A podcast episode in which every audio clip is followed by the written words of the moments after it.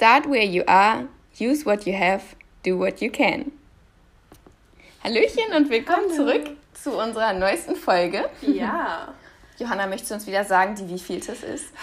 Äh, lass mich nicht lügen, aber ich würde behaupten Folge 8. Ja. Ja. ja. Yay.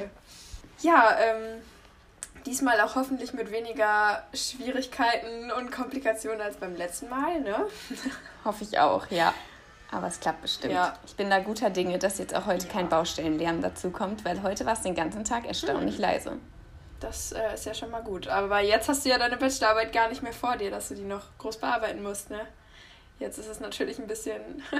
nee, genau, sie ist ja. abgegeben, alles Voll fertig. Cool. Ja, richtig schön. Yay!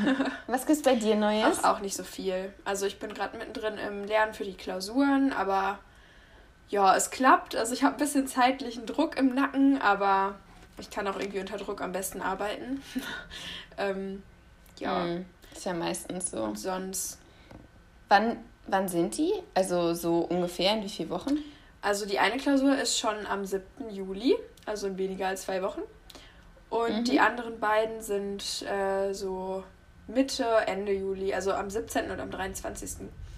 Ja, wenn alles dabei bleibt. Ist ja im Moment alles nur unter Vorbehalt. Aufgrund von Corona. Deswegen mal schauen. Aber ich bin erstmal optimistisch, ja. dass es einfach dabei bleibt. Ich drücke die Daumen, dass alles gut klappt. Dankeschön. Viel Erfolg auch an alle da draußen, die noch jetzt Klausuren schreiben oder ja, Prüfungen haben oder sonst was. Ja. Und herzlichen ja. Glückwunsch an alle, die vielleicht ihr Abi geschafft haben oder weiß ich nicht, ja, in die genau. nächste Klasse gekommen sind, ein cooles Zeugnis geschrieben haben. Ja. Oder auch ihre Bachelorarbeit abgegeben haben. ja, oder auch das, genau.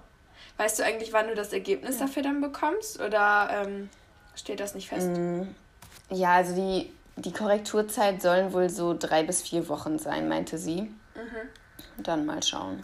Ja, ja okay. Dann muss ja von zwei Leuten korrigiert. Ja, genau. Also jetzt äh, total. Ich habe auch die ganze Woche richtig genossen.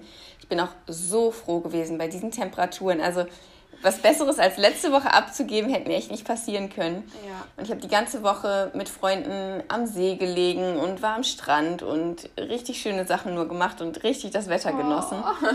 Und ja, es war echt richtig toll. Also ja, hat sich gelohnt. Ja, bei dem Wetter lernen ist halt auch hart. Ja, es ist wirklich scheiße. Ich bin auch ein Dachbodenkind, mhm. also äh, ich weiß nicht, ich habe hier neben meinem Laptop noch meine Temperaturuhr stehen und die zeigt knapp 30 Grad an in diesem Raum hier. Und hier ist Boah, ja nicht mal Wind oder sowas. Das ist echt äh, schlimm. Ja. ja. ja wirklich. Ah, ja. Generell sich zu konzentrieren bei diesen Temperaturen. Also ich musste gestern arbeiten und ich war da im Büro und wir haben da halt auch kleine Klimaanlage. Und es war so heiß und dann waren wir auch irgendwie vier Leute da und es war so eng und dann war ich irgendwie voll bepackt mit Sachen und ich habe echt gedacht, mein Kreislauf bricht gleich zusammen und ich musste mich dann auch mal hinsetzen. Also es war echt, mhm. echt uncool.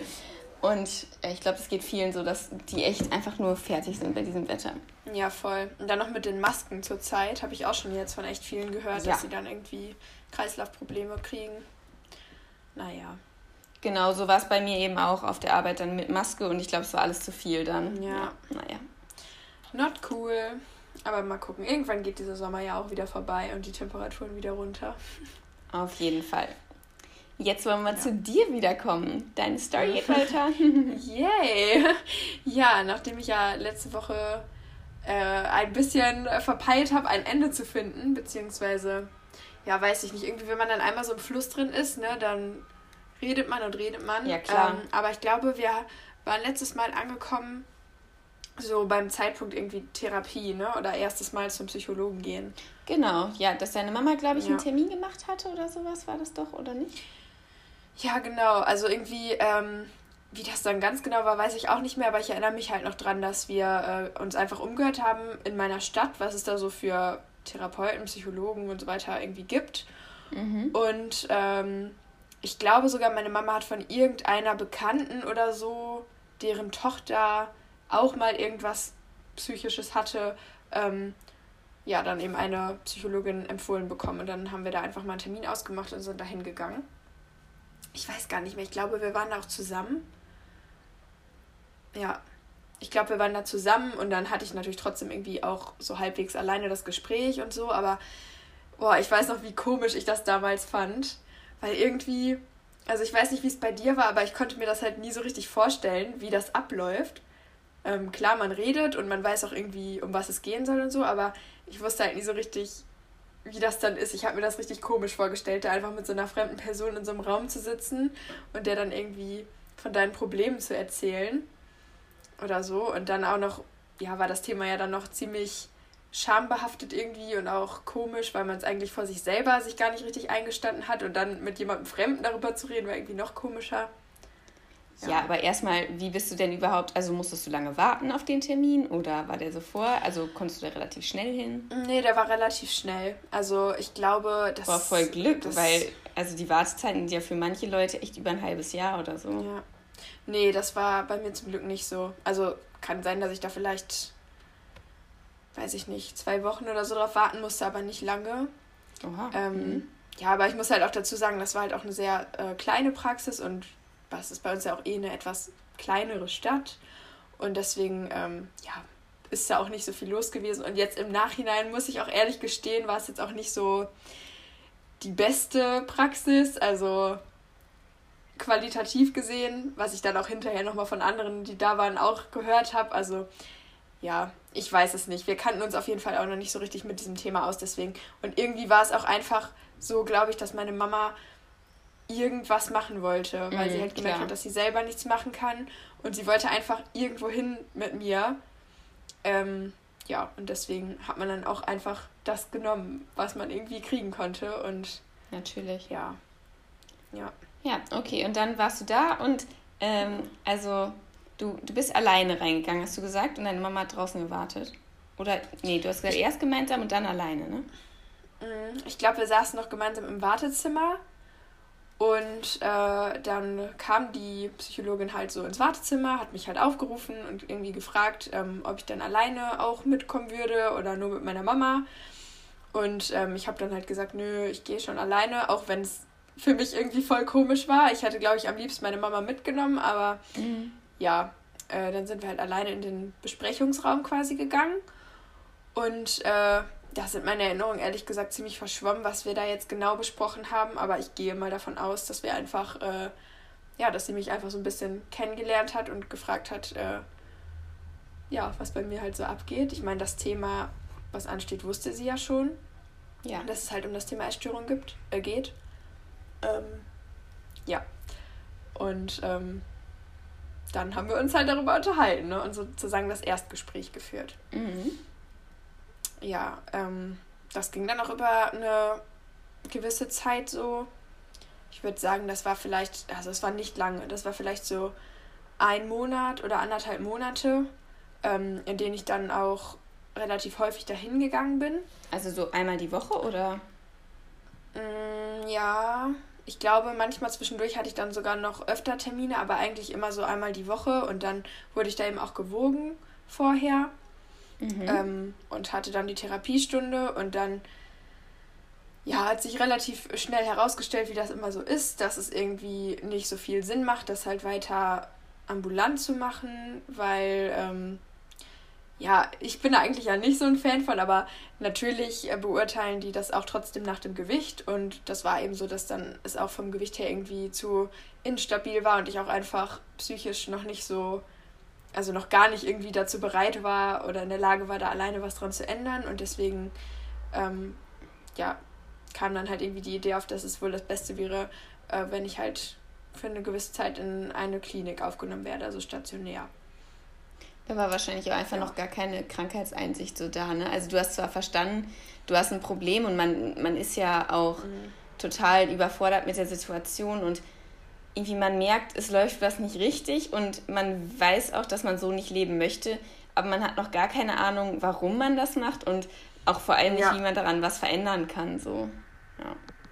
Total. Ja, ja. und irgendwie finde ich, man denkt sich auch so, ich weiß nicht, ob das bei dir auch so war, ähm, ach, ich bin davon eh nicht betroffen. Also ich wusste ja dann irgendwann auch, was Magersucht ist und hatte mich dann auch zwangsweise mit dem Thema mehr auseinandergesetzt, weil äh, es mir ja dann auch oft gesagt wurde irgendwie mhm. ne, und ich mit meiner Mama eben drüber gesprochen habe und so weiter. Und natürlich guckt man sich dann auch an, was ist das überhaupt. Aber ich dachte irgendwie, nee, bei mir ist das nicht so. Also ich bin, ich habe keine Magersucht, ich bin einfach nur, ich wollte einfach nur ein bisschen dünner sein und habe es jetzt halt ein bisschen übertrieben vielleicht und ja, aber irgendwie, ja, diese richtige Einsicht, dass es echt eine Krankheit ist und man eigentlich in, ja, diese Einsicht bekommt, dass man selber gar nicht mehr die Kontrolle hat, wie man immer so schön sagt, sondern eben die Krankheit eigentlich die Kontrolle über dich hat. Mhm. Das kam erst spät. Ja. Ich dachte dann vor immer, ich habe die Kontrolle noch. Ja, das dachte ich auch auf jeden Fall eine ganze Zeit lang. Und diesen Gedanken von, boah, ich, also mich betrifft das gar nicht und ich schaffe das wieder, den hatte ich auch mhm. ganz lange, aber ich muss sagen, also bevor ich in der Klinik gegangen bin, habe ich, glaube ich, schon verstanden, dass ich echt krank bin. Ähm, ja. Aber das kam auch erst mit der Zeit. Also es kam irgendwann, aber das hat noch lange nicht dazu geführt, dass ich auch bereit war, was zu verändern, sag ich mal. Ja. ja. Und dafür ist ja auch ja. die Klinik auch da, ja. Naja, okay. Und dann hat deine ähm, Therapeutin dann eine Klinik vorgeschlagen oder wie ist das abgelaufen?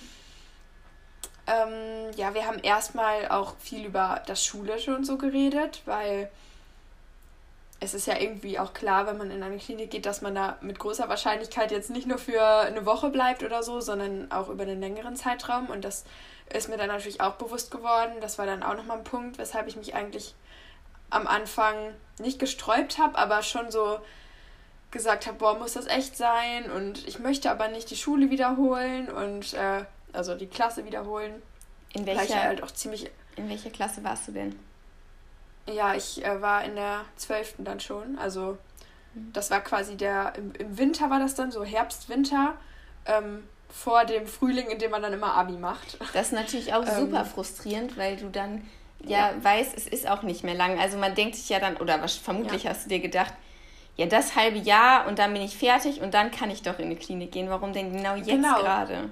Ja. Ja, und man hat halt auch schon richtig viel Leistung, sag ich mal, von den Sachen, die man so fürs Abi braucht, erbracht. Ne? Also man hatte schon voll viele wichtige Klausuren geschrieben und äh, ist auch schon in der Abi-Vorbereitung irgendwie gewesen. Und das war halt so mittendrin. Und dann, äh, ja, mir kam das alles total surreal vor irgendwie. Also ich, ich, ich habe echt so gedacht, das kann doch jetzt irgendwie nicht sein, dass das passiert ist. Und so lang war der Zeitraum ja auch eigentlich gar nicht. Also es ist halt von, vom Anfang des Jahres bis zum Herbst ist das irgendwie alles so passiert und ja, das war schon irgendwie für mich dann, als ich so darauf zurückgeguckt habe, war das echt wie so ein richtiger Absturz und ich dachte irgendwie, oh mein Gott, wie kann das jetzt in so kurzer Zeit passiert sein und ja, ich war einfach komplett äh, irgendwie durcheinander und, und genervt von allem und wusste gar nicht mehr selber so richtig, wie ich mich überhaupt fühle und was ich will und äh, ja, war einfach schon irgendwie eine harte Zeit. Aber ja, so wie du das auch bei dir gerade gesagt hast, ist mir dann auch irgendwann ein bisschen zumindest die Einsicht gekommen, dass es wohl das Beste ist, weil ich es einfach nicht alleine hinkriege und ich auch gemerkt habe, dass, ähm, dass eben alle um mich herum, die mir wichtig sind, irgendwie unterstützen. Bis auf meine Freunde, den hatte ich es nämlich noch nicht gesagt. Aber ähm, ich finde es erstmal total mutig, dass du sagst, trotzdem ähm, ne, du das Abi gerne machen wolltest und mit deinen Freunden in einer Klasse bleiben wolltest und so, trotzdem das geschafft hast, dir einzugestehen, ich brauche jetzt gerade Hilfe und nicht erst im halben Jahr ist ja, also ist ja schon mhm. auch was, wo du ja echt stolz drauf sein kannst, weil es hätte ja dadurch auch, also du hättest dich auch dagegen entscheiden können und sagen können, ich mache mhm. erst die Schule zu Ende und wer weiß, wie es dann ausgesehen hätte und wo du heute wärst. Das ist ja, ja. schon was, wo du echt äh, stolz drauf sein kannst. Danke. Ja, das, das machen ja auch viele. Also das habe ich schon oft gesehen, dass Leute dann noch irgendwie so nach dem Motto leben, irgendwie, ich mache das noch jetzt eben zu Ende und dann kümmere ich mich um die Essstörung. Aber ich glaube, mhm. wenn man so denkt, sei es jetzt das Abi oder irgendwas anderes, dann äh, man wird immer irgendeinen Grund haben, um zu sagen, ja, das ist jetzt aber gerade eigentlich ein doofer Zeitpunkt, ja. um in die Klinik zu gehen.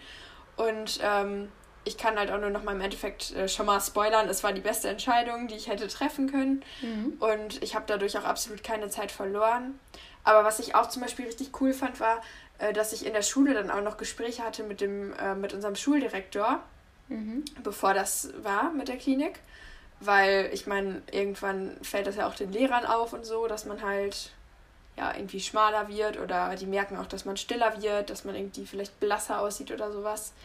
Ähm, mhm. Es fällt auf jeden Fall auf und früher oder später ist das dann, glaube ich, auch normal, dass irgendwann mal der erste Lehrer oder so auf dich zukommt und dich anspricht.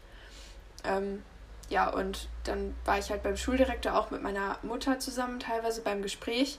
Und der hat mich auch total unterstützt. Also das fand ich so krass. Der hat äh, richtig mir auch geraten, dahin zu gehen und hat, äh, ja, hat mir auch nochmal solche Sachen gesagt, irgendwie, dass er sich ähm, auch darum kümmert, wenn ich dann halt wieder zur Schule kommen kann und so, äh, dass das dann alles irgendwie auch einfach für mich wird und dass ich da keine Probleme habe, irgendwie das dann alles nachzuholen und so. Und das hat mir auch richtig viel äh, Ballast von den Schultern genommen, sozusagen. Weil ich dann irgendwie wusste, der unterstützt mich. Da hatten wir ja auch schon mal drüber geredet. Ich meine, dass du mir erzählt hast, dass von deiner Schule mehrere in eine Klinik gegangen sind schon und der Schulleiter damit auch Erfahrung hatte, mhm. oder? Genau, ja. Weil das ist ja total der Vorteil. Also ich glaube nicht, dass das gang und gäbe ist und dann umso besser, dass der da sich auch so für eingesetzt hat. Also ich finde, das könnten sich ganz viele Schulleiter und auch Lehrer zum ja. äh, Vorbild nehmen. Also echt Auf cool. Auf jeden Fall. Ja, ja, also das hat einen echt unterstützt. Und das ist auch nochmal was anderes, als jetzt irgendwie nur von den Eltern oder so oder von einem Therapeuten was zu hören, wenn das halt nochmal jemand ganz Unabhängiges ist. Irgendwie, ja, das war schon gut. ja, und dann äh, ist auch das wieder alles eine Zeit lang einfach so gewesen irgendwie. Und ähm, ich habe mich dann, ich glaube, mit meinem Papa zusammen war das, ähm, zum Erstgespräch angemeldet in der Klinik, in der wir beide auch waren. Ähm, Aber du hast immer noch nicht erzählt, wie es jetzt dazu gekommen ist, dass du dich für die Klinik entschieden ja, hast. Ja, das war auch ehrlich gesagt gar nicht so spektakulär. Also wir haben eigentlich nur geguckt, was es überhaupt für Kliniken so. gibt in der Nähe. Ähm, ja, und ich glaube, das habe ich auch ehrlich gesagt gar nicht so richtig gemacht. Also das war dann eher, waren irgendwie meine mhm, Eltern, okay. die sich dann halt schon mal informiert hatten. Wahrscheinlich auch schon vorher, bevor ich davon überhaupt wusste. Ähm, und auch ein bisschen in Verbindung mit meiner Therapeutin, wobei die jetzt nicht irgendwie immer die eine Klinik mhm. empfohlen hat oder so. Ähm, also irgendwie war das so ein Netz aus allem zusammen. Zum Beispiel der Schulleiter hat mir auch noch die Klinik es empfohlen. Es kam einfach so. Genau, es, es ja, kam irgendwie kam einfach Sachen so eins zusammen. zum anderen dann. Mhm. Ja, und dann haben wir halt als erstes da einen Termin gemacht und dann so gesagt, wenn die gut ist, dann gut und wenn nicht, dann können wir immer noch irgendwie uns auch was anderes angucken oder so. Ja. Ja, und dann ähm, bin ich da dann irgendwann mit meinem Vater zusammen hingefahren und hatte da das Erstgespräch. Ähm, mhm. Kennst du ja auch wahrscheinlich äh, aus der Klinik noch, wie das war, ja. ne? ja. Man ist da halt irgendwie. Man saß an diesem runden Tisch, ne? genau. Und dann saß da jemand gegenüber von einem und hat einem dann die ganzen Fragen gestellt. Und ich meine genau. auch, dass ich erst mit meinen Eltern zusammen drin war und dann sind die rausgegangen ja. irgendwann. Ja, was ich noch so witzig fand, ähm, man hat vorher auch gewartet und bei uns in der Klinik war das halt mhm. irgendwie so, dass quasi der Wartebereich, also mit so einer Couch war der, der war im Essenssaal quasi. Und äh, dann waren da halt im Hintergrund auch schon die, die Patienten dann zum Beispiel zur Essenszeit, also oder manchmal auch außerhalb der Essenszeit und haben sich irgendwie aufgehalten. Natürlich auch total viele andere, jetzt mhm. nicht Essstörungspatienten nur. Ähm, aber ja, das war halt irgendwie schon äh, komisch, weil man kam da rein, kannte dieses Setting noch gar nicht und dann habe ich mich natürlich auch schon so umgeguckt und habe auch schon so die, ich sag mal so, die essgestörten Gruppe irgendwie gespottet, die dann da so direkt am Tisch saß. Und, Waren die ähm, gerade am Essen? Mhm. Ach echt? Oh Gott. Also ich weiß gar nicht mehr, ob das Frühstück oder Mittag war mhm. oder so, aber auf jeden Fall, ähm, ja, war das irgendwie zur Essenszeit und das war schon irgendwie krass. Also das war für mich, weiß ich noch, irgendwie sehr interessant und so und ich habe dann voll viel rumgeguckt und war so, ja ja, war irgendwie ganz, ganz spannend. Dazu habe ich auch noch und, eine. Äh, ja, dann wurde man halt. Dazu hätte ich auch noch eine ganz witzige ja, Story. Und zwar, wenn man auf diesem Sofa saß, hat man ja gewartet, bis man abgeholt wurde. Und ich habe eine Geschichte von einer Mitpatientin ja. auch gehört. Das war, glaube ich, ich weiß nicht, ob die. Doch, die war da, als ich das erste. Nee, als ich das zweite Mal da war, war die da, genau. Und die hat mir erzählt, wie sie auf dem Sofa saß und gewartet hat, bis der ähm, Arzt sie dann abgeholt hat. Und da sind ja diese kleinen Glastische dran gewesen, weißt du, wo man auch Getränke abstellen konnte. Ja. Und sie hat erzählt, wie sie, weil sie hatte eben, wie das ja viele haben, so genaue Zeiten, zu denen man gegessen hat. Also ganz genau um die ja. Uhrzeit esse ich das und das. Und sie hat mir mal erzählt, wie sie dann ihr Taschentuch dahingelegt hat auf diese Glasplatte und dann die vier kleinen Stücke Apfel und die vier Birnenstücke, glaube ich, waren das, nebeneinander aufgereiht hat, ganz geradlinig und gerade anfangen wollte zu essen und der dann gekommen ist und gesagt hat, so, Frau, so und so, wir möchten Sie jetzt gerne mitnehmen zum Erstgespräch. Und dann sie gesagt hat, das geht jetzt nicht, ich, ich muss jetzt essen. Und er dann gesagt hat, oh Gott. das, leider ist aber jetzt ihr Termin und wir müssen sie jetzt mit hochnehmen. Und dann ist sie da in Tränen ausgebrochen. Also ich glaube, die war auch bestimmt oh. schon 40 oder so. Und saß dann da in Tränen und sie hat nachher stundenlang immer darüber gelacht, weil diese Situation für sie dann so, also wo sie dann viel weiter im Therapieprozess war, so unrealistisch war, dass sie immer, wenn wir auf dem Sofa waren, gesagt hat, ach, wisst ihr noch, wo ich hier meine vier Apfelstücke gegessen habe? Ah, das ist schon, schon auch cool, wenn man dann so weit doch kommt in der Klinik, aber ja. Ja, ja, ja da ich, wahrscheinlich wäre dann auch das Diagnosegespräch eigentlich unnötig gewesen, weil da hätte man ja schon ja, äh, ganz genau. Ne, darauf schließen können, dass da, ja. dass da Bedarf ist. Naja. Naja, du warst auf jeden Fall dann beim Erstgespräch. Ja, das war ja eigentlich relativ unspektakulär. Man wurde halt abgeholt, wie du schon gesagt hast, setzt sich da an den Tisch mit einem Therapeuten aus der Klinik. Ähm, und der geht dann so ein bisschen eigentlich diesen Fragebogen durch, diesen Diagnosebogen. Ähm, also der hat, ich weiß noch, der hat mich dann irgendwie gefragt, ähm, ob ich denn Angst habe, zum Beispiel zuzunehmen und sowas. Und äh, mhm. ja, diese ganzen Sachen, so, die man dann im Nachhinein auch auf diesem Diagnosebogen findet, hat der so abgeklappert und dann ähm, am Ende quasi eine Diagnose gestellt. Das war dann bei mir eben Anorexie. Ähm, ja. Und ja, dann ging es. Hattest du auch noch andere Diagnosen? Ähm, ja, ich hatte noch, ich glaube, irgendwie eine leichte depressive Episode. Episode, ja, genau. Danke. Okay, ja. Ja, das wurde später auch nochmal geändert in, mhm. äh, ich glaube, mittel, mittelgradige, rezessive, depressive Episode oder so, keine ja. Ahnung. Mhm, ähm, ja. Naja, auf jeden Fall, ja, ist das so diese Erstdiagnose. Und ich mhm. weiß gar nicht mehr, ob das, weißt du das noch, ob man dann direkt irgendwie auch schon einen Termin bekommen hat und so, wenn man in die Klinik gehen könnte oder ähm, ob das einfach nur unverbindlich war. Ich weiß es gar nicht mehr so richtig.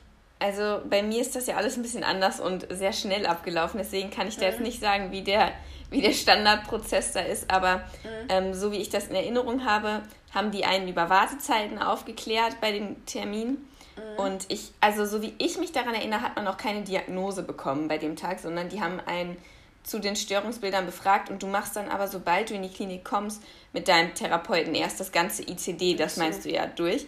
Weil das sind ja ganz, ganz viele Fragen. Das dauert ja ewig. Das dauert ja meist mehrere Sitzungen, bis du da durch bist. Ja. Und ja, ich glaube, die haben so ein paar Standardfragen gestellt, wie zum Beispiel, ne, welche Verhaltensweisen man zeigt, wie, wie viel man isst und so weiter und wie so ein typischer ja. Tag aussieht, meine ich, bin ich mir auch nicht mhm. mehr ganz sicher. Ähm, ja. Genau, und dann haben die einen gesagt, wie lang Wartezeiten sind und sowas. Und dann hast du, glaube ich, eine Rückmeldung bekommen, wie lange das für dich dauern würde und dass die sich dann melden, sobald ein Platz frei wird. Ja. Ja, ich glaube, du hast es gut beschrieben. also so ungefähr war das dann. Ja, vielleicht war das auch so eine Art Vordiagnose oder irgendwie so mm, ja. ähm, Verdachtmäßig, keine Ahnung.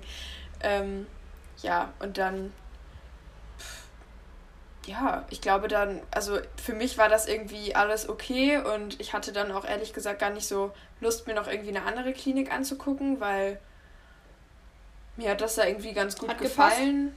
Ja, also natürlich, man denkt jetzt nicht irgendwie, oh geil, hier möchte ich jetzt einziehen. Ferienlager, wow! uh, äh, ja, aber irgendwie, es hat gepasst und äh, ja, also ja, ist doch mega Ehrlich gesagt, gut. ich also, hatte auch gar Glück. nicht so viel Platz im Kopf, um mir da jetzt noch tausend Gedanken zu machen. Ich wollte irgendwie einfach nur, dass es vorbei ist und ich dachte so, ja, das passt, ich, ich gehe jetzt hier hin und so. Ja. Und für mich war das dann irgendwie auch durch.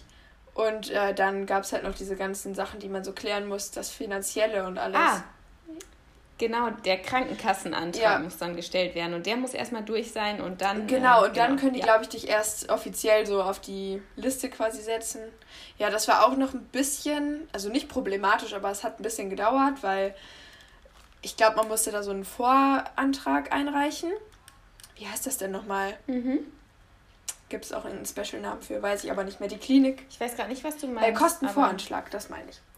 Ähm, hat die, ja. gibt die Klinik ja irgendwie, wie lange wahrscheinlich die Zeit sein wird. Die rechnen das ja irgendwie aus, je nachdem, wie viel man zunehmen muss, wie lange das dann dauert und so.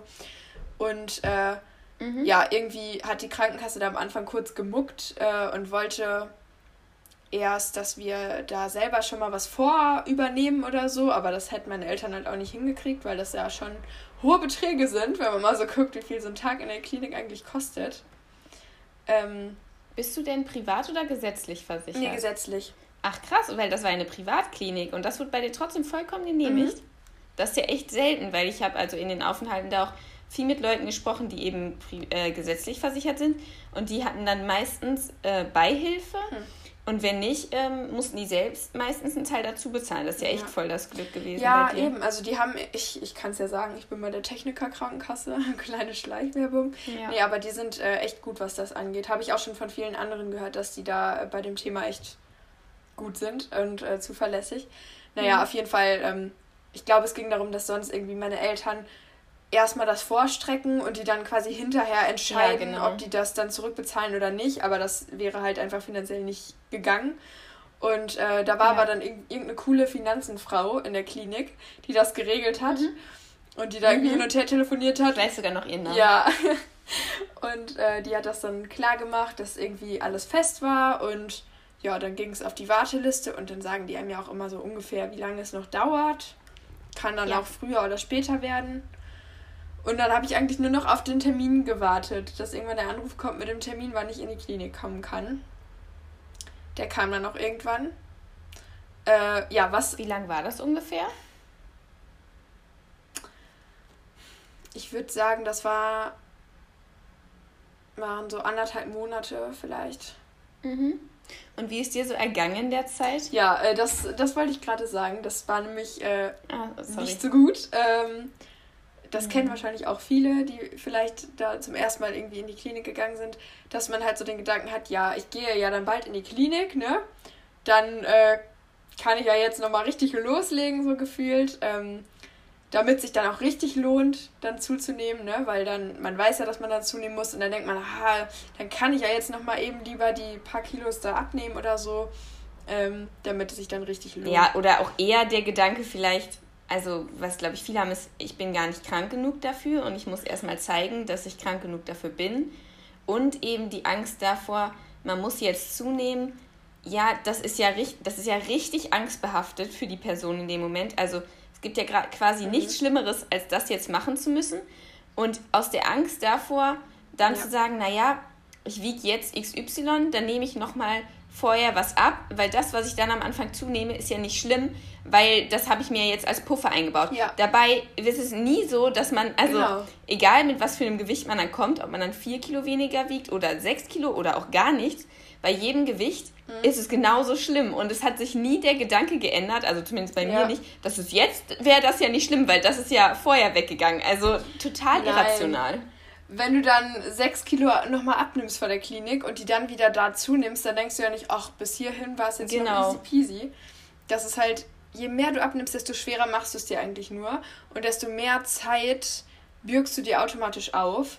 Ähm, also ja, falls das jemand von euch da draußen gerade hört, der vielleicht irgendwie wieder davor steht, man weiß es ja auch eigentlich irgendwie ganz tief in sich drin, dass das nicht der richtige Ansatz ist und man ist krank genug, wenn man in eine Klinik geht. Das hat überhaupt nichts damit zu tun, ob man jetzt zwei Kilo mehr oder weniger wiegt.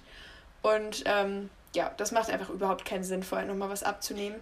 Ich meine, ich habe dann jetzt nicht irgendwie bewusst gesagt, jetzt muss ich nochmal extra viel abnehmen oder sowas, aber ich habe es halt, ja, weiß ich nicht. Ich habe es halt einfach, es ist weiter bergab gegangen, würde ja, ich Ja, ich glaube schon, dass man Und, sich dafür ähm, relativ bewusst ja. entscheidet in dem Moment. Also ich glaube nicht, dass das ein unterbewusster Prozess ja. ist. Man macht das schon bewusst, aber eben bewusst mit seinem Krankenanteil. Ja. Ich glaube, man muss sich vor Augen führen, auch so hart das ist. Und jeder, der eben vor, dieser, vor diesem Punkt gerade steht, macht euch bewusst, dadurch wird euer Weg umso länger und es wird auch umso schwieriger, ja. da wieder rauszukommen. Und klar sagt man, das Gewicht sagt nichts darüber ja. aus, wie krank man ist. Und das unterschreibe ich auch vollkommen, weil man kann auch im vollkommenen Normal- oder auch Übergewicht ganz viele essgestörte Gedanken haben. Aber es gibt eben schon sehr viele Studien, die zeigen, dass je niedriger der BMI bei einer stationären Auf Aufnahme ist, desto größer ist das Risiko für Rückfälle und erneute Aufnahmen. Und ähm, es wird ja, es ja. entstehen ja auch große Schäden im Gehirn durch die Zeit. Und ich glaube, man sollte sich das alles ähm, vor Augen führen, diese ganzen gesundheitlichen Schäden, die wirklich noch mal schlimmer werden dadurch und die auch teilweise eben irreversibel ja. einfach sind. Ja, ist echt so. Und also ich meine, das ist dann ja wieder bei jedem individuell, je nachdem, mit welchem Gewicht man gestartet ist sozusagen oder äh, über welchen Zeitraum genau. man halt schon äh, die Essstörung ausgelebt hat. Aber ja, bei mir war das ja noch, ich würde sagen, halt ein relativ früher, also guter Zeitpunkt. Äh, also, ja, was heißt früh, ne? Aber ich würde sagen. Also, naja, also du bist ja jetzt auch nicht ein paar Kilo unterm Normalgewicht dahin gekommen, Nein, aber. Das also, nicht. Ja. Aber ich sag mal so, wenn ich jetzt.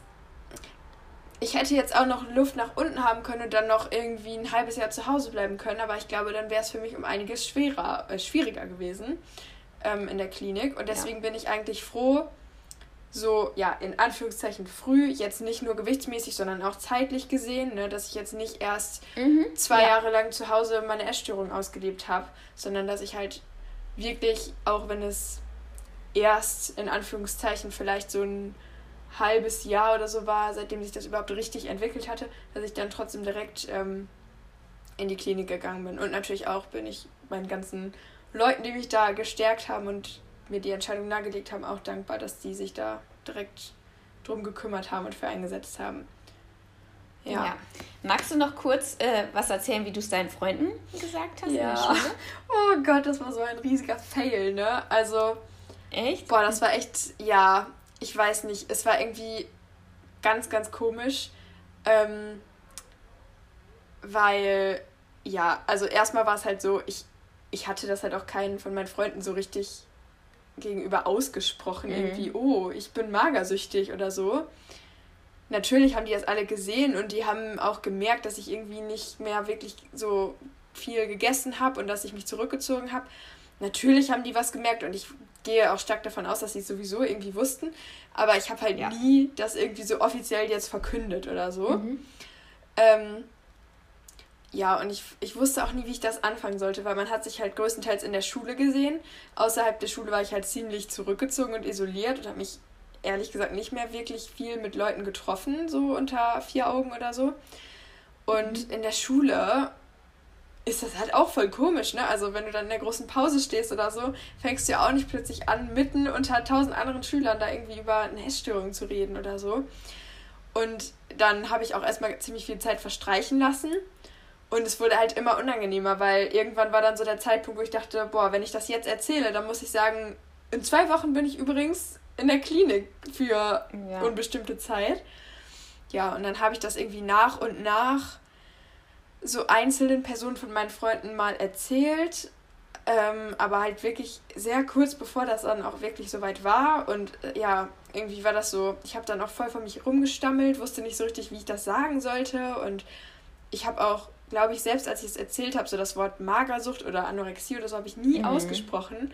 Ich habe immer nur gesagt, ja, ich, du hast ja bemerkt, dass ich vielleicht ähm, abnehmen wollte und irgendwie ist das jetzt halt so ein bisschen in falsche Richtungen gelaufen und so. Ich habe das halt immer irgendwie so ja. schwammig umschrieben und ja, es war irgendwie voll der Heckmeck. Also ja, und viele von meinen Freunden, muss ich echt sagen, das waren dann zwar damals nicht äh, meine allerengsten Freunde, aber so ja, so trotzdem ganz gute Freunde, die wussten das halt dann einfach irgendwie gar nicht, weil ich es irgendwie denen nicht sagen konnte. Und dann habe ich teilweise manchen mhm. Leuten einfach eine Sprachnachricht aus der Klinik geschickt und denen das dann so mitgeteilt. Okay. Und die, ne, die haben mir dann geschrieben, irgendwie so, oh, warum warst du die letzte Woche nicht in der Schule? Oder so. Oh also, Mann, wie unangenehm. Mh, mm, das war richtig doof. Aber ich weiß auch nicht so richtig, wie ja, wie man das hätte oder wie ich das hätte anders lösen können, so damals. Wie hast du das denn gemacht? oh Gott, das, äh, ja, erzähle ich vielleicht mal ganz in Ruhe, ähm, bei, bei, wenn ich meine Geschichte erzähle, aber ich kann dazu nur schon mal im Voraus sagen, dass ich es auch sehr lange aufgeschoben habe. Würde ich auch im Nachhinein nie mehr empfehlen. Ähm, ja. Habe ich aber, also es gab ja mehrere Aufenthalte und ich glaube, es hat sich gebessert über die Zeit, wie, wie ich das verpackt habe. So. Aber es ja. ist immer ein Problem, das aufzuschieben, weil man dann kurz vor knapp steht und dann ist auf einmal total blöd, das zu erzählen. Ähm, aber aus Erfahrung kann ich sagen, dass das Sinnvollste ist, es frühzeitig anzusprechen und vor allem sehr offen darüber zu reden. Und ich habe ja auch, ja. Ähm, das haben wir beide ja auch schon mal in einer anderen Folge gesagt, dass es so erstaunlich ist, wie positiv und offen dann auf einmal Freunde darauf reagieren und wie ähm, viel Verständnis einem oft entgegengebracht wird und auch Interesse dafür ja. besteht. Man muss halt nur mutig genug sein, das erstmal anzusprechen. Auf und ähm, ja, also wirklich frühzeitig sagen. Und was ich das Schöne finde dabei, wenn man sich öffnet und es auch sagt, ist, dass meistens als erstes kommt, dann komme ich dich auf jeden Fall besuchen. Und das ist, glaube ich, die letzte ja. Sache, mit der man eigentlich rechnet in dem Moment. Und ähm, das ist dann mhm. total schön, finde ich, sowas zu, ähm, ja, sowas zu hören. Und ja, Sprachmemos, Nachrichten, ich kenne auch den Weg und finde ich ehrlich gesagt eine ganz schön blöde Sache, vor allem weil man der Person die Reaktion darauf nimmt und ähm, auch ihr gar keine Chance gibt, sich vernünftig von einem zu verabschieden. Und eigentlich ist das ziemlich gemein ja. von einem selber. Ja. ja. Ja, ist es ja auch. Ich glaube auch, also wenn ich so im Rückblick darauf gucke, hat das, glaube ich, auch einfach damit zu tun, dass man irgendwie noch so unsicher ist oder dass ich damals halt sehr, sehr unsicher mit mir selbst und der Krankheit überhaupt war, weil ich halt. Ja.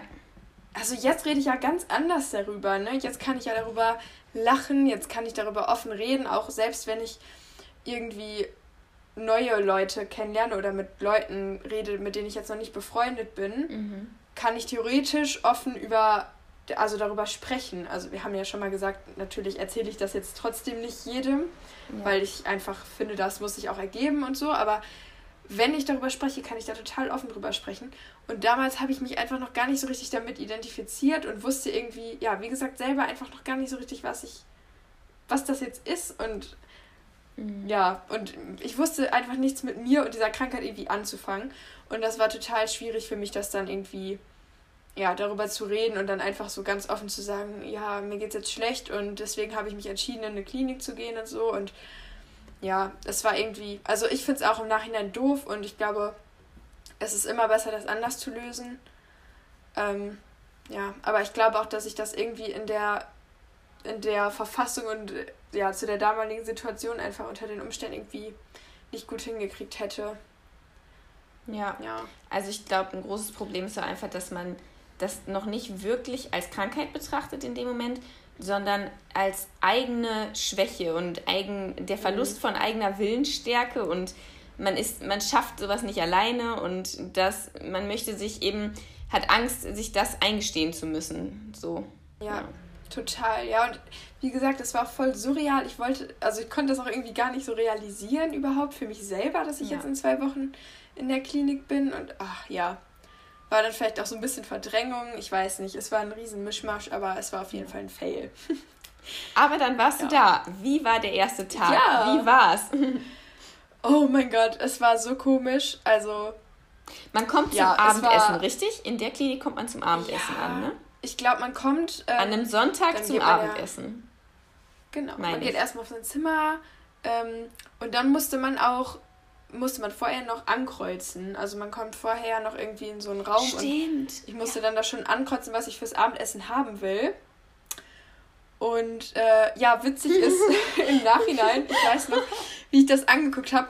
Und da werden vielleicht jetzt viele andere Essgestörte lachen oder so, weil normalerweise man kommt so in die Klinik und denkt sich, oh Gott, scheiße, ich muss eine Scheibe Brot essen oder so, ne? Und ich kam da so hin und habe gedacht, so, jetzt geht's los, ne? Jetzt kannst du hier Sag mal bitte essen. Ja, auf was für einem Kalorienplan du gestartet bist, weil ich glaube, das ist wichtig für das, was du gleich erzählen willst. Boah, ich glaube, ey, ich glaube, ich weiß nicht, war das irgendwie 1000 oder knapp über 1000 oder so? Ne? Und ich, ich gucke das so an und sehe irgendwie so eine Scheibe Brot oder anderthalb Scheiben Brot und irgendwie so ein Stück Möhre. Und ich habe das so angeguckt und dachte mir so, was? Davon werde ich doch nie im Leben gesagt, ja, ne? Ja. Und keine Ahnung, aber irgendwie, also klar, für die Essstörung war es dann auch so okay. Ich glaube, auf dem Plan, wo du gestartet bist, stand drauf, dass du eine Scheibe Brot hattest, ein halbes Päckchen Butter, ein Belag und dann ein Stück Gemüse, ne? Und ja, ja, ja genau. Ja, okay. Ähm, ja. Also es war ein sehr spärlicher Plan und meine Essstörung fand das natürlich irgendwie okay, aber so meine innere Johanna dachte sich so, was ist das?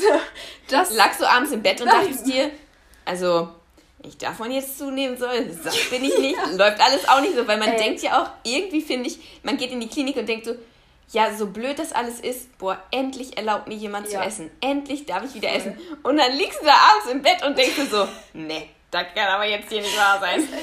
Ey, ich hatte so einen Hunger, ne? Und ich finde auch manchmal ist es dann ja auch sogar leichter gewesen, also für mich zumindest dann einfach halt nichts zu essen oder so, anstatt so ein bisschen was zu essen. Und ja, dann sind total. deine Geschmacksnerven und so und dein Magen schon so richtig angeteasert. Aber dann kannst du halt nur so eine Scheibe Brot essen. Mhm. So dann, es wäre mir, glaube ich, dann leichter gefallen, einfach nichts zu essen, ja. anstatt eine Scheibe Brot und so ein Stück Karotte. Und dann lag ich da echt abends im Bett und mein Magen hat geknurrt. Ähm, ja, aber das finde ich halt auch total witzig. Das, da habe ich schon oft drüber nachgedacht. Ich habe mich damals natürlich, hätte ich mich niemals getraut, sozusagen, Leute, ich glaube, ich möchte jetzt schon auf einen höheren Plan natürlich mehr nicht. essen. Ja. Denn nein, oh Gott, ne? Ähm, und ich dachte auch irgendwie, ja, selbst wenn man das sagt und so, das darf man ja eh nicht, weil die von der Klinik, die wissen ja, was sie machen und so. Und jetzt mhm. im Nachhinein frage ich mich voll, wie das wohl wäre, wenn man da, wenn ich da jetzt zum Beispiel am, am ersten oder am zweiten Tag gesagt hätte, ich hatte gestern Hunger und ich würde gerne mehr essen, ob die das dann machen? Mhm. Ich hatte ähm, bei ihrem Aufenthalt eine, oder also kommt ja öfter vor, dass da Menschen hinkommen, die schon ein bisschen weiter sind in ihrem Weg. Oder auch Menschen, also was mhm. ich zum Beispiel ganz oft auch erlebt habe, sind gerade Menschen, die im Normalgewicht kommen und oft auch an Bulimie erkrankt sind, die sagen einfach, also davon werde ich nicht satt und wenn ich jetzt hier abnehme, dann geht das in die falsche Richtung. Und ich glaube, das ist auch ein bisschen ein falscher Ansatz in der Klinik, muss ich sagen, so niedrig zu starten. Ähm, mhm. Aber die sagen dann oft, äh, also die sind dagegen vorgegangen. Oder eine Patientin, die kam auch mit Anorexie, die war aber schon, die war, glaube ich, so zwei Kilo unterm Normalgewicht, wenn überhaupt. Ähm, und die, ist da, die hat den Aufstand beim Abendessen gemacht, dass das nicht reicht und dass sie mehr essen möchte und einen höheren Plan. Und die haben dann gesagt, eben, mhm. waren Sie morgen auf die Visite, sprechen Sie mit dem Chefarzt und so weiter. Und dann wird der mhm. Plan auch angehoben um den typischen 250er Schritt. Aber das ist ja immer noch nichts mhm. wirklich. Und dann dauert das eben wirklich nee. diese drei, vier Tage, bis er überhaupt mal im Ansatz zu einer normalen Menge gekommen ist. Und das ist halt schon glaube ich, ein falscher Ansatz, wenn jemand so weit ist, dass er sagt, ich ja. will mehr essen. Das sollte man auch, ähm, ja, dem sollte man auch zustimmen. Ja, also ich weiß auch noch, dass ich damals, äh, ja, wie gesagt, das dann nicht angesprochen habe und ich habe in den ersten paar Tagen habe ich noch mal richtig mhm, abgenommen in der Klinik ja. von diesem Essen. Das hat mich da echt aufgeregt, weil das Gefühl jeder hatte am Anfang.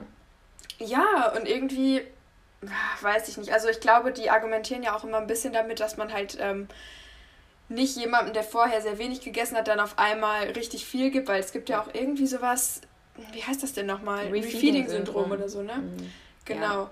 Aber ich glaube ehrlich gesagt, ja. solange man da jetzt nicht mit einem 3000 Kalorien Plan startet oder so, ist das schon naja. in Ordnung, wenn man ein bisschen mehr essen kann, darf. Also ehrlich gesagt glaube ich für Personen, die wirklich ganz lange kaum noch was gegessen haben, ist das schon genau richtig. Und äh, mhm. die Organe sind ja auch gar kein Essen mehr gewöhnt und so. Und ähm, mhm. vor allem diese Art von Lebensmittel auch oft nicht und vollkommen damit überfordert. Und ich glaube schon, dass in manchen Fällen echt sinnvoll ist.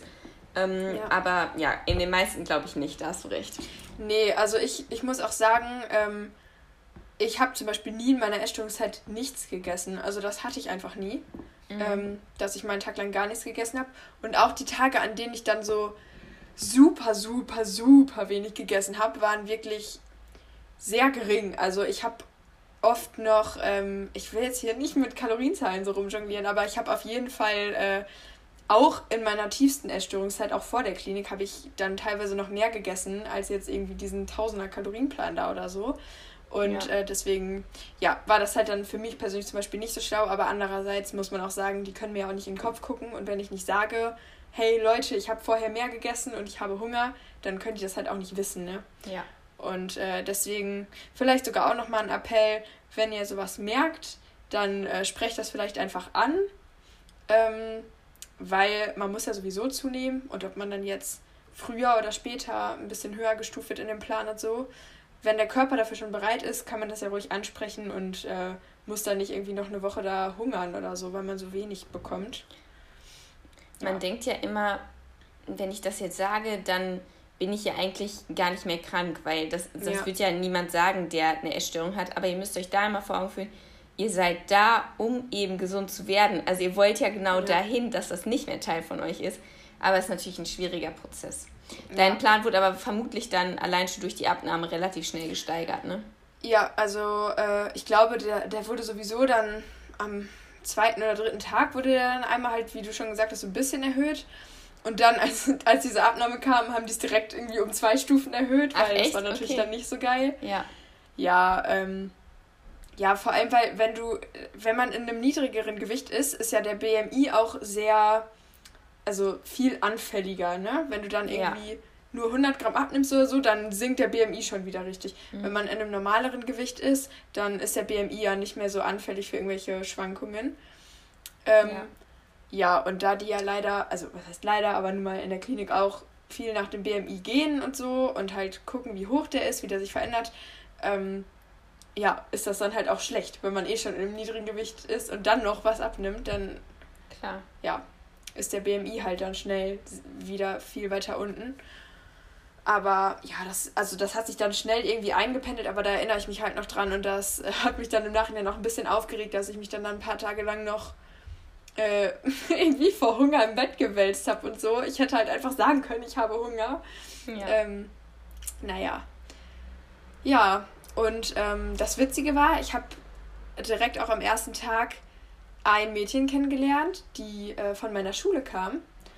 Die Ach, war, echt? Ja, das war total lustig. Also, was heißt lustig, ne? Aber es war halt irgendwie auch ganz schön. Wir kannten uns mhm. zwar noch nicht vorher, nur so vom Sehen und Hören irgendwie. Und ich hatte halt auch schon, glaube ich, vorher gehört, bevor ich in die Klinik gegangen bin, dass sie da auch ist. Ähm, ja, aber wir hatten halt irgendwie eine Verbindung, dadurch, dass wir aus derselben Stadt kamen, von derselben Schule und sie war und sogar sie war auch in der S-Gruppe. Mhm. Ach, okay, genau. krass, ja. Ähm, aber wir haben uns quasi so ein bisschen abgelöst. Also sie ist dann sehr, sehr schnell, nachdem ich gekommen bin, äh, aus der Klinik entlassen worden, weil sie dann mhm. quasi schon fertig war. Ähm, aber das war halt total cool, weil irgendwie hatte ich dann so eine Person, an die ich mich so ein bisschen total, halten konnte, ja. sage ich mal. Und sie hat mir dann auch direkt zum Beispiel am ersten Tag irgendwie ihr Zimmer gezeigt und mir auch nochmal so ein bisschen was über die Klinik gesagt. Und das ist ja auch nochmal was anderes, ob man jetzt eine Klinikführung von irgendeinem Psychologen bekommt oder ähm, ob halt jemand von den Mitpatientinnen dich nochmal so ein bisschen rumführt und so. Ja, und durch sie habe ich dann auch mit den anderen Patienten halt so ein bisschen Anschluss bekommen. Ja, schön. Ja. Ja, aber das, also da erinnere ich mich noch dran, dass echt viele Leute, die da in der S-Gruppe waren, dann kurz nachdem ich da war, äh, entlassen wurden. Also da war die S-Gruppe sehr, so gerade im Wechsel sozusagen. Da kamen dann sehr schnell wieder neue Leute. Magst du erstmal erklären, wie so die S-Gruppe funktioniert, ja. was das ist? Weil das ist ja, das gibt es ja nicht in jeder Klinik. Also das ah, kennt ja, ja glaube ich, kaum jemand. Nee, stimmt. Wir reden da mal so selbstverständlich drüber. Ähm, ja, also in der Klinik, in der wir waren, gibt es halt eine ja, sogenannte S-Gruppe, in der sich alle essgestörten Patienten äh, befinden. Ne? Ja, doch, wir hatten da jetzt niemanden, glaube ich, in unserem Verlauf mit, mit Binge-Eating oder so, aber eben ja anorektische ja. und bulimische Patienten und Patientinnen. Ähm, und die ist relativ klein gehalten. Also es gibt so eine Maximalzahl. Ich weiß nicht mehr, wie viele sind das? Acht? Oder so, die in der Gruppe sein können? Ja, acht. Also ich habe es ähm, zwei Wochen mal erlebt, dass neun drin waren. Ähm, aber es gab Zeiten, wo das dann so angefragt war, vor allem eben in den Sommerferien, wenn viele, vor allem Schüler dann eben beschließen, hinzugehen, dass die dann zwei Gruppen mhm. gemacht haben. Aber die haben eben immer versucht, unter acht zu bleiben, weil eben quasi das, also die S-Gruppe hat quasi ihren eigenen Tisch in diesem Speisesaal. Und da sitzt vor Kopf und also an beiden Enden Ah nee, das ist dann nur, wenn es acht sind, ne? Genau, ja. ja. Also wenn es so vier sind oder fünf Personen, dann sitzt eine Person vor Kopf und überprüft mhm. alles. Und also ich war vorher in einer anderen Klinik, die sehr locker war, was das angeht. Und ich bin da hingekommen und ich konnte es erst nicht fassen. Also du musst wirklich, wenn man das jetzt kennt aus einer Klinik, man muss die Sachen leer kratzen. Leer kratzen ist die eine Sache. Da, also ich habe sowas noch nie erlebt. Du musst dieses Butterpaket, du musst das abkratzen mit dem Messer und bestimmt da auch 20 Mal lang gehen und dann musst du das immer wieder hochhalten vor diesem Betreuer oder Therapeuten, der eben gerade da ist oder Pflegekraft und die muss das abnicken. Und du musst dann auch zum Beispiel das Papier einmal umdrehen, damit geguckt wird, ob auf der anderen Seite nichts ist. Du musst jedes Töpfchen vorzeigen. Oh und du musst auch am Ende noch die Krümel vom ja. Teller essen. Und ich weiß wirklich noch, wie ich da saß am ersten Abend und ich glaube fünfmal mein Marmeladenpaket nachkratzen musste, ja. weil es nicht leer genug gekratzt war. Oh Gott. Und ich habe auch noch einen Pulli aus meinem zweiten Aufenthalt, den haben wir uns drucken lassen. Ich weiß nicht, ja. ob du den kennst. Nee, da steht vorne drauf S-Gruppe und hinten sind unsere oh. Namen gedruckt und als Slogan steht hinten über den ganzen, über den ganzen Rücken wir kleckern nicht, wir kratzen. Ah, das ist einfach geil. so, es beschreibt einfach die Zeit in der Gruppe Boah, so ich, gut. Das finde ich auch so ja. krass, wenn man da so drüber nachdenkt, wie heftig das eigentlich ist, ne? Wenn ich das jetzt ja. mal manchmal noch irgendwelchen Leuten erzählt habe, so, keine Ahnung, meinen Cousinen zum Beispiel habe ich das letztens mal erzählt, die sind da richtig geflasht, irgendwie so, was, sowas musstet ihr machen, wie heftig, weil man sich das von außen gar nicht vorstellen ja. kann. Ja, oder auch, ähm, das weiß ich auch noch, nämlich am ersten Abend, als wir da bei dem Abendbrot saßen, war ich halt dann fertig mit dem Essen und habe dann so die Hände halt so auf den Schoß gelegt, ne? Weil ah, das ja, war auch genau. so das Ding, ich hatte auch nie Probleme damit, dass ich irgendwie langsam gegessen habe oder so. Und ich war dann halt einfach nach fünf Minuten fertig, weil ich hatte eine Scheibe Brot, ne? Und ja. die anderen waren alle noch am Essen und ich saß da so als Neue so, okay. Und habe die Hände so unterm Tisch gehabt. Und dann hat die mir halt immer wieder gesagt, so, ja, die Hände bitte auf dem Tisch lassen. Und ich, das war voll schwierig. Ich musste mich da erstmal dran gewöhnen, weil, also ich habe das ja nicht mhm. mit böser Absicht gemacht. Ich habe halt einfach, wenn ich fertig war, ja. jetzt nicht die Hände so auf den Tisch gelegt. Ähm, ja, und solche Sachen musste man dann schon beachten, ne? Wie man da irgendwie sitzt, dass, dass man halt nicht irgendwie was verdecken könnte. Ich glaube, die Ärmel sollte man auch immer irgendwie relativ hoch haben, dass man da jetzt nicht so irgendwas schummeln kann. Die Haare musste man auch immer zu genau, einem Zopf immer einen binden. Zopf, ja. Ähm, ja, das Auskratzen, genau, die Krümel. Und natürlich. Salz und Pfeffer wurde vorne gehalten, da musste man ja. immer fragen. Also es gab nur ganz bestimmte Lebensmittel, auf die man was drauf machen wurde. Und dann wurde mhm. auch immer gesagt, stopp, sobald ja. es zu viel war. Oh, das war. Ähm, es gab zum Beispiel immer diesen körnigen Frischkäse. Und ich finde das so geil, mhm. den auf dem Brot zu essen mit so Salz drauf. Und das durfte man einfach nicht. Das hat dann einfach nee, gar nicht so gut nur Pfeffer drauf. Warum auch immer Pfeffer da drauf durfte. Nein. Ja, ist so. Wer macht Pfeffer da drauf? Es gab sehr strenge Regeln, aber die waren auch richtig gut. Also ich habe das sowas von gebraucht, weil eben in der anderen Klinik habe ich so viel geschummelt, das ist einfach ganz schlimm gewesen. Und eigentlich wollte ich nur, dass jemand quasi ähm, mir sagt, du musst das jetzt essen und es wirklich genau überprüft. Und eben genau das ja. wurde in der Klinik gemacht. Und das war echt schon, also auch wenn es richtig krass ist, und ich fand immer die witzigste Situation ist immer beim Mittagessen gewesen, wenn man den Teller leer kratzen musste und es eben Soßen mhm. gab oder so. Und auch wenn was da ein bisschen festgebacken war und dann haben wir mal, weißt der ganze Speisesalat ganz normal gegessen und vom essgestörten Tisch hört man für 10 Minuten klapper, klapper, klapper, klapper, klapper, klapper, weil alle ja. so 20 Mal über ihren Teller drüber gehen mussten. Das war schon halt ja. sehr extrem, aber es war auch wirklich nötig, ja. glaube ich. Ähm, ja, das, das mit der Zeit finde ich aber noch heftig, dass du das ansprichst, weil ähm, ich hatte damit auch eigentlich nie ein Problem. Also ich habe ich hab schon Essen auch zu Hause rausgezögert, weil ich halt so wenig gegessen habe, dass ich es möglichst zelebriert ja. habe. Aber da hast du ja eine ja, Stunde Zeit für die Hauptmahlzeiten, eine Stunde, ne? Ja. Mhm. Und ähm, natürlich, wenn Leute weiter da sind und einen höheren Plan haben und irgendwie 3000 Kalorien essen und abends vier Scheiben Brot haben, müssen die natürlich auch länger essen als jemand, der eine Scheibe Brot hat. Aber ähm, es gibt halt auch viele da am Tisch, die eben die Zeit möglichst rauszögern.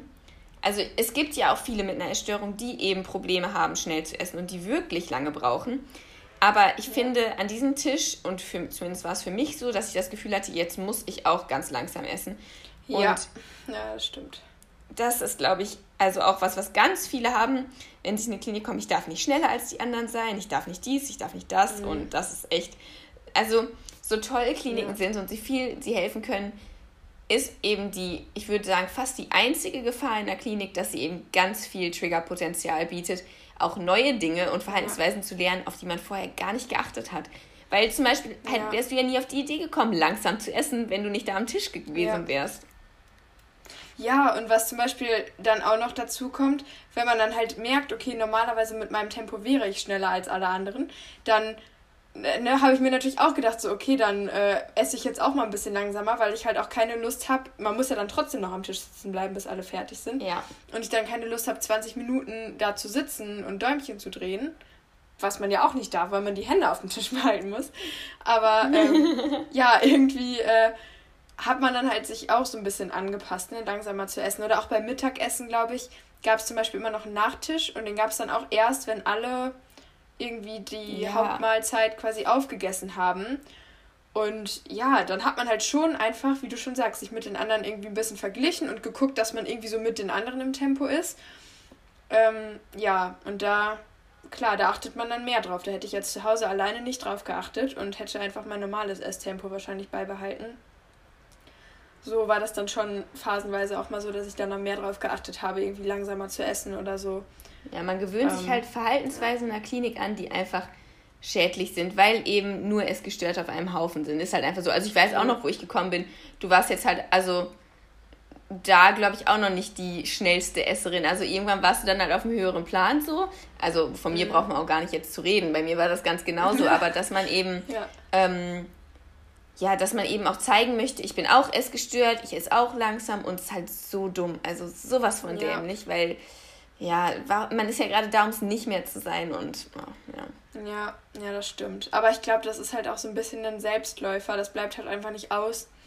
Weil würde man jetzt andersrum sagen, irgendwie, man darf so schnell essen, wie man will und dann äh, irgendwie vom Tisch schon aufstehen oder so, dann wird es wahrscheinlich wieder irgendwelche anderen Lücken geben oder irgendwelche anderen Sachen, die man dann daran ausnutzen könnte, dass man dann früher aufsteht als die anderen ja. und sich dann dann den Zwang hat, besonders schnell ja. zu essen und besonders viel Zeit für Bewegung zu haben oder was weiß ich. Keine mhm. Ahnung. Also irgendwie, das kommt halt, wenn so viele Essgestörte auf einem Fleck sind, glaube ich, von selbst irgendwie. Leider ja. Gottes. Und dann hast du deine Therapeutin auch wahrscheinlich relativ schnell kennengelernt, oder? Mhm, genau. Ja, am Anfang hat man ja auch in der Klinik, in der wir waren, nach so einem Konzept halt relativ viel Therapie. Also wirklich viel Therapie. Mega viel, glaub, ja. Ja, jeden Tag, ne? Ich glaube, 25 war das am Anfang. Minuten, ja, genau. man startet mit Phase. 25 Minuten, ja.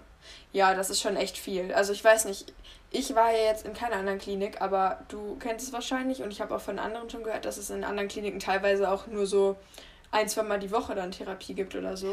Wenn, also in den meisten Kliniken hat man 50 Minuten die Woche und manchmal auch mhm. nur alle zwei Wochen. Also äh, mehrmals Boah. die Woche Therapie ist in kaum einer Klinik.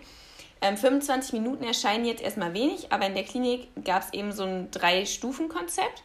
Und in der ersten Stufe, da ähm, hatte man jeden Tag 25 Minuten, auch um einen nicht zu überfordern, weil der Körper ist ja eben auch sehr geschwächt und auch das Gehirn, auch wenn man das nicht meint. Ähm, ja. Genau, und ich glaube dann in der zweiten Phase, das ist dann zwei Kilo vorm Normalgewicht, da hat man dann jeden Tag 50 Minuten, richtig? Ja, genau. Und dann in der dritten Phase im Normalgewicht, da hat man dann jeden Tag sogar zweimal 50 Minuten, meine ich, was ja ultra heftig ist, jetzt wo ich so drüber ja. nachdenke. Das ist schon Oder? krass. War so, ne? Ja, aber ja, das, das spielt halt alles zusammen, weil wenn man in der niedrigen Phase ist, hat man ja zum Beispiel auch ähm, ja, so eine Sofazeit, wie wir das immer genannt genau, haben. Genau, willst du das da noch erklären? ja, da musste man am Anfang äh, nach jedem Essen für eine bestimmte Zeit auf dem Sofa sitzen. Die Sofazeit. 30 Minuten. Ähm, genau. Und äh, man durfte halt einfach nur da sitzen. Man konnte sich, glaube ich, noch ein Buch oder so oder ein Handy mitnehmen. Ja. Aber äh, ja, das war es dann auch. Und dann musste man einfach die Zeit absitzen. Ähm, ja, weil halt verhindert werden sollte, dass man irgendwie den Drang hat, vielleicht sich zu übergeben oder sich zu bewegen oder so, und damit man einfach erstmal so Zeit hat, das Essen dann auch zu verdauen, sag ich mal, und irgendwie mit seinen Gedanken ein bisschen runterzukommen, weil ja, wenn man zum Beispiel irgendwie große Angst vor dem Essen hat, was es dann an dem Tag gibt oder so, und man hat es gerade gegessen, dann kennt ihr das ja wahrscheinlich auch, dann fühlt man sich danach erstmal irgendwie total kribbelig und aufgeregt und denkt so, oh Gott, scheiße, jetzt habe ich das gegessen. und ähm, hm. ja, dann auch wenn es halt scheiße ist, kann es dann ganz gut tun, wenn man sich eben erstmal für so eine halbe Stunde auf irgendein Sofa setzen muss, um ein bisschen ja. wieder runterzukommen. Und ähm, ja, man sitzt da quasi in diesem Wartebereich, also direkt an der Theke, wo auch die, ja, wie hießen die denn eigentlich? Die ähm, Pflegekräfte. Ja, die Pflegekräfte, genau. Wo die Pflegekräfte auch standen und so, die haben dann auch manchmal mit einem geredet. Oder im Winter haben die uns auch manchmal dann so Wärmflaschen gebracht und die Temperatur gemessen, das weiß ich auch noch. Ja, und ähm, dann hat man halt zwischendurch ja dann, also ne, nach dieser Sofazeit, so einzelne Therapien gehabt. Und dann war der Tag auch eigentlich, würde ich sagen, voll. Ne? Also man ist halt aufgestanden, ja. hat Frühstück gehabt, dann saß man eine halbe Stunde auf dem Sofa, Dann hat man vormittags die 25 Minuten Therapie gehabt, hat Zwischenmahlzeit gehabt, war 25 nee, 30 Minuten auf dem Sofa. Dann hat man kurz, glaube ich, Zeit gehabt oder eben da dann die Therapie. Mhm. Dann Mittagessen. Mittagessen. Und da kam immer noch genau das vielleicht ein interessanten Spaziergang ja. von 15 Minuten oder was war das? Ja, ne? Ich glaube schon, ja. Da hatten die aber auch so vorgefertigte Strecken immer, die mit uns gelaufen ja. wurden. Ja. Das war auch immer geil. Ja, also ich finde aber auch das wieder eine Verhaltensweise, also wo man wieder drauf gucken muss, weil das impliziert ja, man muss quasi nach dem Mittagessen spazieren gehen. So. Also, weißt du, ich fand das blöd, dass das jeden Mittag gemacht werden musste. Also klar ist das gut, um auch so ein bisschen mhm. Bewegung auch in die Gruppe zu bekommen, aber ich finde, weiß ich nicht, ist auch nicht so ganz normal, jeden Mittag nach dem Essen spazieren zu gehen, oder? Nee, das stimmt. Ich meine, am Anfang fand ich es noch ganz cool, weil man da ja kaum Ausgangszeit hatte und ja. dann war es halt ganz schön, nochmal auch nach draußen zu kommen. Aber ja, stimmt. Also es war schon ein bisschen, ein bisschen unnötig eigentlich. Ähm, ja. Also too much. ja. Genau, und dann war man wieder da und dann hatte man immer eine Gruppentherapie mhm. mit der ganzen essgestörten Gruppe. Dann hatte man Zwischenmahlzeit ähm, dann wieder 30 Minuten Sofazeit und dann war eigentlich auch relativ schnell Abendessen und wieder 30 Minuten Sofazeit. Ja. Und so, ja, ist eigentlich der ganze Tagesablauf gewesen, ne? Ja, genau. Ja, und manchmal ja. kam noch das Wiegen morgens dazu. Ich glaube, alle genau. zwei Tage oder so oder alle drei, ich weiß es nicht. Montags, Mittwochs und Freitags. Ja, so war es. Da wurde man morgens genau. schon vorm Frühstück, äh, sollte man runterkommen und ist dann zusammen in den Nebenraum über die Straße marschiert und äh, wurde gewogen vom Frühstück. Und Visite gab es genau. dann ja auch noch danach. Ja. Oh, jetzt haben wir so viel erzählt über die ja. Klinik und haben quasi einen total kurzen Zeitabschnitt nur gecaptured, sag ich mal, aber es fehlt ja auch noch voll viel, was für Therapien es gab und wie es dann sich weiterentwickelt hat bei dir. Aber ich würde fast sagen, das bringen wir in eine nächste Folge. Wir haben zwar jetzt nur ja, einen Zeitabschnitt von vielleicht zwei Monaten geschafft, aber ich glaube, dass äh, Ja, ist wahrscheinlich ja. auch sehr interessanter und hilfreicher, einfach dahingehend, dass Menschen, die Angst haben vor dem Klinikaufenthalt, halt einfach so ein bisschen mehr, ja. ja, schon einen Einblick bekommen, weil einem das ja so viel Angst nimmt auch. Ja, eben. Es soll ja auch nicht nur darum gehen, dass, äh, dass ich mich jetzt hier irgendwie den Mittelpunkt stelle und alles von mir erzähle oder so, sondern es soll ja auch irgendeinen äh, Sinn haben und so. Deswegen ist es ja schon ganz gut, wenn wir da auch ein paar Themen finden, über die man sich dann nochmal mehr unterhalten kann, wie die Klinik. ja. Genau dann äh, würde ich sagen, schließen wir diese Folge ab. Schauen mal, wo es uns nächste Folge so hintreibt. Ganz genau, ja. Das hoffe ich auch. Und dann würde ich mich verabschieden für diese Woche. Und ja. wenn ihr irgendwelche Fragen habt zu irgendwas Gesagten oder so, dann ähm, schreibt uns gerne eine Nachricht auf Instagram. Und ja, über Bewertungen freuen wir uns natürlich auch immer. Genau. Und dann genau. wünsche ich euch noch eine schöne Woche. Tschüssi! Die wünsche ich euch auch. Ciao!